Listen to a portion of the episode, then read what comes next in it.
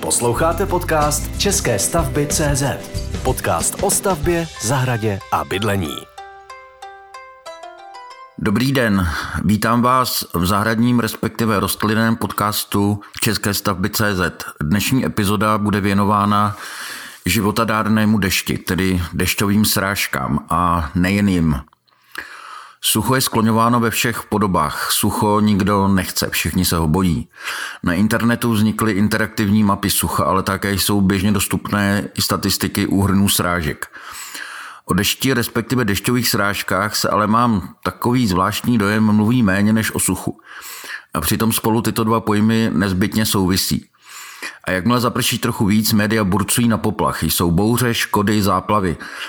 Něco vám povím, jen ať prší a pořádně, tedy tak, jak má. Co je déšť, z čeho se skládá, proč je tak důležitý, jaké druhy strážek známe a jak vodu padající z hůry manu dešťovou využít, co vlastně s ní? Vítá vás Petr Pojar. Hrozí silné bouřky s intenzivními strážkami, varovali meteorologové.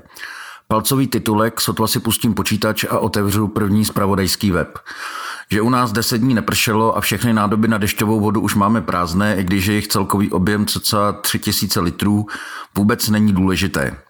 Dle bulváru nám prostě hrozí bouřky. Strach, úzkost, napětí. Postraž a panuj. Mantra doby nejen současné, ale i všech minulých. Žádné cukr a byč, ale strach, ten prodává. A déšť je vnímán negativně. Slovo déšť bylo nahrazeno slovem bouře a jeho synonymy. Jak říkám, zapršet by mělo, píše již Karel Čapek v zahradníkově červenci. A nejen každý zahradník, ale i každý zahrádkář to ví. I to, že léto přináší bouřky a tu a tam na někoho kvůli něm dopadne nějaká ta pohroma. To k životu a přírodě patří. Říká se, že bez požáru není les. Bez vody stejně tak není život. A ta nejdůležitější z vod, tedy alespoň nejdůležitější pro rostlinnictvo a zahrádkáře, padá z hůry. Například v roce 2009 zasáhlo masajskou step několika měsíční sucho. Jehož následkem uschlo 80% veškeré úrody, uhynulo více než 70 tisíc kusů dobytka a umírali i lidé. Déšť konečně přišel až na začátku prosince. Kniha Sucho v českých zemích pak uvádí extrémní suché epizody z období přístrojových pozorování. První extrémní sucho je zde zaznamenáno z roku 1808. Osobně si však pamatuji sucha teprve před několika lety, kdy nepršelo v některých lokalitách více jak rok a vyschly zde i rybníky. Prostě by mělo pršet, řečeno slovy Čapkova zahradníka. Déšť hraje hlavní roli v hydrologickém cyklu, ve kterém je především voda vypařená z oceánů, přenášena na ty jiné části a nad pevninu, kde kondenzuje. Tvoří se oblaky a nakonec padá opět dolů v podobě deště. Cyklus pak uzavírají řeky, které odvádějí dešťovou vodu zpět do moří a oceánu. A také menší množství vody, které se odpařuje z pevniny, vypadává opět nad pevninou anebo nad oceány. V různých zemích se dokonce liší kulturní postoj k dešti, tedy ten tradiční. Převážně v mírných oblastech západního světa je dešť tradičně spojován se smutnými, splínovými a negativně laděnými významy a náladami. V suchých oblastech světa je déšť naopak vítán s radostí a je využíván i státní symbolikou. Například stát Botswana, který leží v poušti Kalahary, má jako devizu ve státním znaku uvedeno slovo pula, což znamená v jazyce Setsvana doslova déšť vedle významů požehnání a úspěch. A dokonce i místní měna se jmenuje botswanská pula. Pojem strážky ale nezahrnuje jen déšť. Ostatně každý moc dobře ví, že sucho v zimě obvykle znamená, že nesněží a potom také nemá co rostát. Odbornou terminologií jsou srážky pojmem zahrnujícím velkou část tzv. hydrometeorů. Slovo meteor tedy zahrnuje vše, co padá z oblohy. Srážky jsou soustavou částic vody vzniklých kondenzací vodní páry nebo sublimací a podobně, třeba zdvižením větrem z povrchu země, které padají z atmosféry na zemský povrch, ale i kondenzují přímo na zemském povrchu, třeba rosa. Srážky jsou jednou z hlavních součástí koloběhu vody v přírodě. Zprůměrujeme-li celou planetu, spadne na Zemi denně 2,7 mm srážek. Srážky dělíme podle skupenství na kapalné, tuhé, smíšené a pevné. Kapalné dešťové srážky přitom podle jejich původu rozlišujeme jako orografické, konvektivní a cyklonální. Orografické srážky vznikají vynuceným výstupem vzduchu způsobeným tvarem terénu, čili orografií. Konvektivní srážky vznikají výstupem vzduchu v důsledku konvekce, ke které dochází při nerovnoměrném zahřívání zemského povrchu. A nakonec cyklonální srážky vznikají při výstupu vzduchu způsobeném celkovým pohybem vzduchových hmot. Mnohem češtěji pak zní druhy z hůry padajících atmosférických srážek podle skupenství a vzhledu. E, však si tu krásnou jazykovou plejádu poslechněte. Déšť, mrznoucí déšť, mrholení, mrznoucí mrholení, sníh, sněhové krupky, sněhová zrna krupky, zmrzlý déšť, kroupy a ledové jehličky. Usazeným srážkám vzniklým kondenzací na zemském povrchu pak říkáme rosa, jinovatka, námraza a ledovka. Navíc jsou uvedené pojmy ještě různě skloňovány, změkčovány a rozmělňovány. Říkáme třeba deštík, deštíček, liák, slejvák, ale i krápání. A jelikož my lidé vše rádi měříme a škatulkujeme, konkrétně srážky měříme srážkoměrem, čili ombrometrem, který sleduje dobu trvání, intenzitu i prosté množství srážek, jež je uváděno v milimetrech kapalné vody spadlé na zemský povrch. 1 mm rovná se 1 litr na metr čtvereční. Sníh a kroupy zachycené srážkoměrem je proto třeba nechat před měřením rozstát. Přístroj zaznamenávající časový průběh dešťových srážek pak bývá označován termínem ombrograf. Srážkový úhrn je přitom výškou vodního sloupce srážek za určitý časový úsek. Nejčastěji se uvádí v milimetrech, třeba za hodinu až rok. Co do intenzity, meteorologové rozlišují velmi slabou intenzitu srážek, slabou, mírnou, silnou a velmi silnou. Srážky jsou prostě vědeckou disciplínou, kterou se živí mnoho lidí na světě. Omezme se však nyní na prostý déšť, protože právě déšť je tím, co nás v našich zahradách zajímá ve vegetačním období nejvíce. Déšť je přírodní jev tvořený kapkami vody padajícími z oblaků na zemský povrch. Meteorologové řadí déšť mezi kapalné vertikální srážky, kterým obecně říkají hydrometeory. Kapky deště se tvoří na kondenzačních jádrech za vlivu povrchového napětí. Déšť je tvořen především kapkami o průměru větším jak 0,5 mm, od 0,5 do 7 mm, nejčastěji 1 až 2 mm. Největší dešťové kapky na Zemi byly zaznamenány nad Brazílií a Marshallovými ostrovy v roce 2004. Některé kapky dosahovaly průměru až 10 mm. Jedno je jisté, mezi dešťovými kapkami nemůžeme běhat slalom bez ohledu na jejich velikost. Důvodem je hustota, čili množství dopadajících kapek a jejich rozestup. Dešťové kapky mají kromě velikosti i různé tvary. Základní tvar je sice vlivem povrchového napětí vody kulovitý, se vzrůstající velikostí a rychlostí jsou však kapky různě deformovány. Velké kapky jsou proto z dola ploché anebo dokonce lehce duté. Děti kreslí kapky vody s ostrou špičkou a vlastně se kapka v tomto tvaru používá třeba i v reklamě. Jde však jen o nepřesně odpozorovaný tvar odkapávající kapky, trvající pouze zlomek sekundy. Skutečný tvar dešťové kapky prostě není po většinu času kapkovitý, ale kdo by to řešil, hlavně že prší. Dešťové kapky se formují v mracích kondenzací molekul vodní páry okolo malých částic, nejčastěji prachových a pilových, kterým říkáme kondenzační jádra. Kapičky vody či krystalky ledu jsou nejprve mikroskopické a postupně se zvětšují díky takzvané koalescenci, čili srůstání. Prostě se menší kapičky spojují do větších, roste jejich objem a hmotnost, ale snižuje se jejich celkový povrch a tím i odpor, který droboučké kapičky kladou vzdušním proudům. A proto se udrží v takzvaném vznosu. Když prostě dešťové kapky vyrostou, neudrží se v oblacích a spadnou na zem. Bohužel se kondenzačními jádry může stát i smog složený z různých chemikálí. Proto není v průmyslových oblastech déšť vůbec zdravý a často pak dokonce spadne i o dost dál. Navíc jde o důvod, proč jsou srážky nad obydlenými oblastmi častější. Prostě je zde vysoko v oblacích více kondenzačních jader různého původu. V přímořských oblastech mohou jako kondenzační jádra sloužit také krystalky soli. V oblastech s aktivními sopkami sopeční popel. Určitě jste slyšeli o červeném sněhu v Evropě, který vznikl následkem prachu ze saharské poušti. Zajímavé též je, co se děje s dešťovými kapkami při pádu k zemi. Do vody se totiž rozpouští část vzdušných plynů a zároveň dochází k reakci vody s dalšími látkami, například oxidy dusíku, síry a sulfanem, za vzniku slabých dusíkatých a sirných kyselin. V oblastech se silným průmyslovým znečištěním může dešťová voda obsahovat i kyselinu chlorovodíkovou anebo kyselinu sírovou. Průchodem dešťových kapek atmosférou sebou voda bere i další pevné smáčivé či rozpustné částice.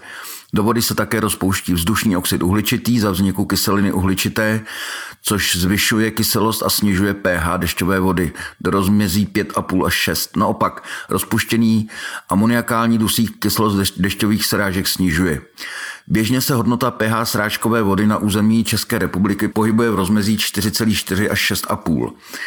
Kyselost dešťové vody může během roku kolísat, přičemž hodnota pH pod 5,5 je považována za kyselý déšť se všemi s tím spojenými negativními důsledky. Navíc dešťová voda přibírá další nečistoty, třeba i na našich střechách, které smívá rovnou do sběrných nádrží.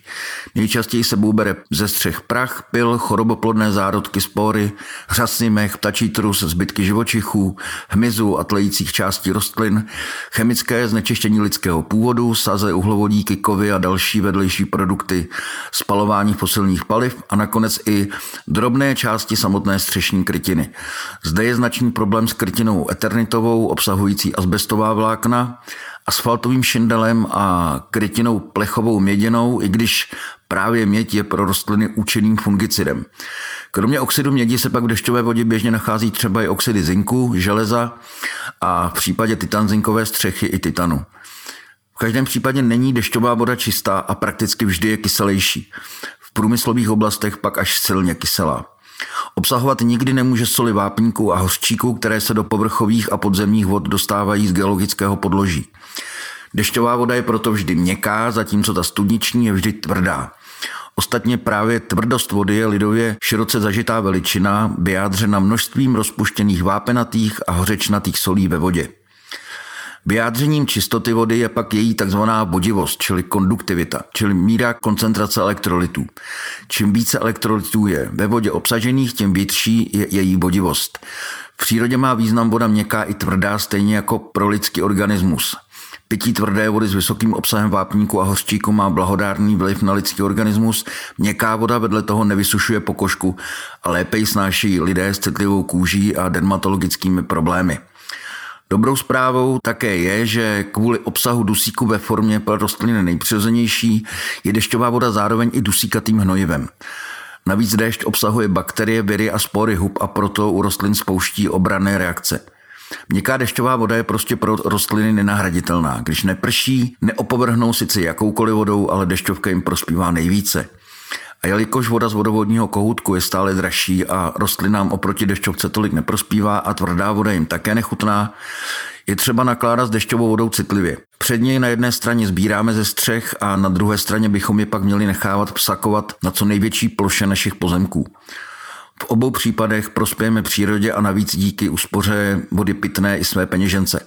Ostatně i studniční vodu je třeba nějak čerpat a to dnes zajišťuje výhradně elektřina, za kterou musíme také platit. Dešťovou vodu sbíráme do různých sudů, barelů, ale i nadzemních a nejlépe pak podzemních nádrží, kde vydrží nejdéle v co nejlepší kvalitě. Obzvláště delší dobu schromažďovaná dešťová voda však již může shledávat nedostatky a nepříjemnosti mohou nastat především v případě kontaminace po zálivce utržených plodů, které před konzumací neumíjeme. Voda samozřejmě nesmí být jakkoliv kontaminována chemikáliemi, což bývá někdy problém, když chceme šetřit a použijeme sudy či barel od chemie, která nebyla důsledně odstraněna. Možné zdravotní následky na nás, na lidech, jsou pak nepříjemné, ovšem také můžeme zcela zničit své výpěstky a půdu na dlouhou dobu zamořit. Je opravdu nutné vědět, co v sudu bylo a zdal ze veškeré zbytky minulého obsahu důsledně a ekologicky odstranit. V případě dešťové vody je pak její kvalita určována zdrojem, prostředí s vysokým podílem průmyslových exhalací ve vzduchu je jimi kontaminována a také skladováním. Pro udržení dešťové vody v dobré kondici po delší dobu jsou tedy ideální podzemní jímky, to jsme si již řekli. A pokud jsme již do takové jímky investovali, je třeba zajistit čištění sváděné dešťové vody, které by mělo být několika stupňové. Spousta lidí čištění dešťové vody dokonce ani neřeší. Vždy je však lepší, když zabráníme znečištění akumulační nádrže na dešťovou vodu a zároveň prodloužíme životnost této vody. Navíc ušetříme i čerpadlo. Málo kdo má totiž v nádrži na dešťovou vodu čerpadlo kalové, kterému nečistoty nevadí. Různé nečistoty obrušují oběžná kola čerpadel a mohou se dokonce i vzpříčit, čím se čerpadlo zničí. Rostlinný odpad pro změnu snadno ucpe přívodní potrubí i filtr čerpadla. S čištěním dešťové vody začínáme již u okapu. Prodávají se například půlkruhové sítě kopírující tvar okapu, které brání vnikání listí do okapních svodů. Běžné jsou pak sběrače nečistot, které se liší systémem filtrace její účinností. Na konce okapních svodů se také běžně instalují známé geigery. Nejúčinnější je kombinace více způsobů čištění a filtrace. Hovoříme o filtraci víceúrovňové, jejíž součástí jsou tzv. biofiltry. Biofiltr je vlastně menší filtrační nádrž, která je předřazena hlavní nádrži na vodu. Dešťová voda prochází vrstvou plovoucího uhlí v biofiltru, která zachytí drobné lehčí nečistoty. Těžší znečištění pak zůstane u dna biofiltru. Poté upravená voda přeteče samospádem do cílové hlavní nádrže. Je dokonce možná i taková instalace, že kalové čerpadlo přečerpává každý den vodu z hlavní nádrže zpět do biofiltru, tedy do jeho horní části, kde se provzdušní drážkovým rozprašovačem a poté padá na vrstvu dřevěné štěpky a drceného vápence. Rozstříknutím se okysličí, štěpka vodu přefiltruje od nečistot a drcený vápenec upraví její pH. Již jsme si řekli, že dešťová voda je většinou kyselá. Poté dešťová voda padá do spodní části biofiltru, kde prochází stejně jako čerstvá dešťová voda vrstvou plovoucího uhlí a přepadem se dostává zpět do cílové nádrže. Tímto způsobem dosáhneme maximální kvality i životnosti dešťové vody. Pokud ale takovou možnost nemáte, určitě nezavrhujte ani běžné sudy. Ostatně právě z nich se kvůli jejich nízkému objemu voda vyčerpává nejrychleji. Nestačí se skazit. Nezapomínejte ale sudy pravidelně vyplachovat, jinak se bude neustále zvyšovat koncentrace nečistot na dně a kvalita vody se bude stále zhoršovat. Dešťovými srážkami by každopádně opovrhoval jen blázen. Ostatně sběr dešťové vody je historicky jednou z nejjednodušších a nejstarších metod samozásobení domácností vodou. Například v Indii a dalších zemích se používá již mnoho tisíc let. Ve světě slouží sběr dešťové vody ze střech k zásobování pitnou vodou, užitkovou vodou, vodou pro hospodářská zvířata, vodou pro drobné zablažování a k doplňování hladiny podzemních vod. Například Kenia úspěšně využívá dešťovou vodu pro toalety, praní a zavlažování. Od roku 2016, kdy byl v zemi přijat zákon o vodě, se Kenia prioritně zaměřila na regulaci svého zemědělství. Dokonce i v některých oblastech vyspělé Austrálie západního střihu se využívá dešťová voda k vaření a pití. Výzkumy v pěti karibských zemích pak ukázaly, že zachycování a skladování dešťové vody pro pozdější využití je schopno výrazně snížit riziko ztráty části anebo celé roční úrody. Nedostatek vody je prostě hrozbou v mnoha částech světa. Největší prospěch za zachycování dešťové vody přitom mají drobní zemědělci, především ti, kteří hospodaří na svazích. Jsou tak schopni zachytit odtok této vody a zároveň snížit účinky půdní eroze. A pojďme na západ. Třeba letiště v německém Frankfurtu má největší systém sběru dešťové vody v Německu, který pomáhá ušetřit zhruba 1 milion kubíků vody ročně. Systém sbírá vodu ze střech nového terminálu, který má rozlohu 26 800 metrů čtverečních a schromažďuje ji v suterénu letiště v šesti nádržích s celkovou kapacitou 100 kubíků. Voda se pak využívá při splachování toalet, zalévání rostlin a čištění klimatizačního systému. Dešťovou vodu sbírají třeba také na velodromu v Londýně v olympijském parku postaveném pro OH 2021. Podle odhadů se zde snížila spotřeba pitné vody v parku o 73% Děkuji vám za pozornost a na další podcast na téma zahrad a zahradničení se bude těšit Petr Pojar.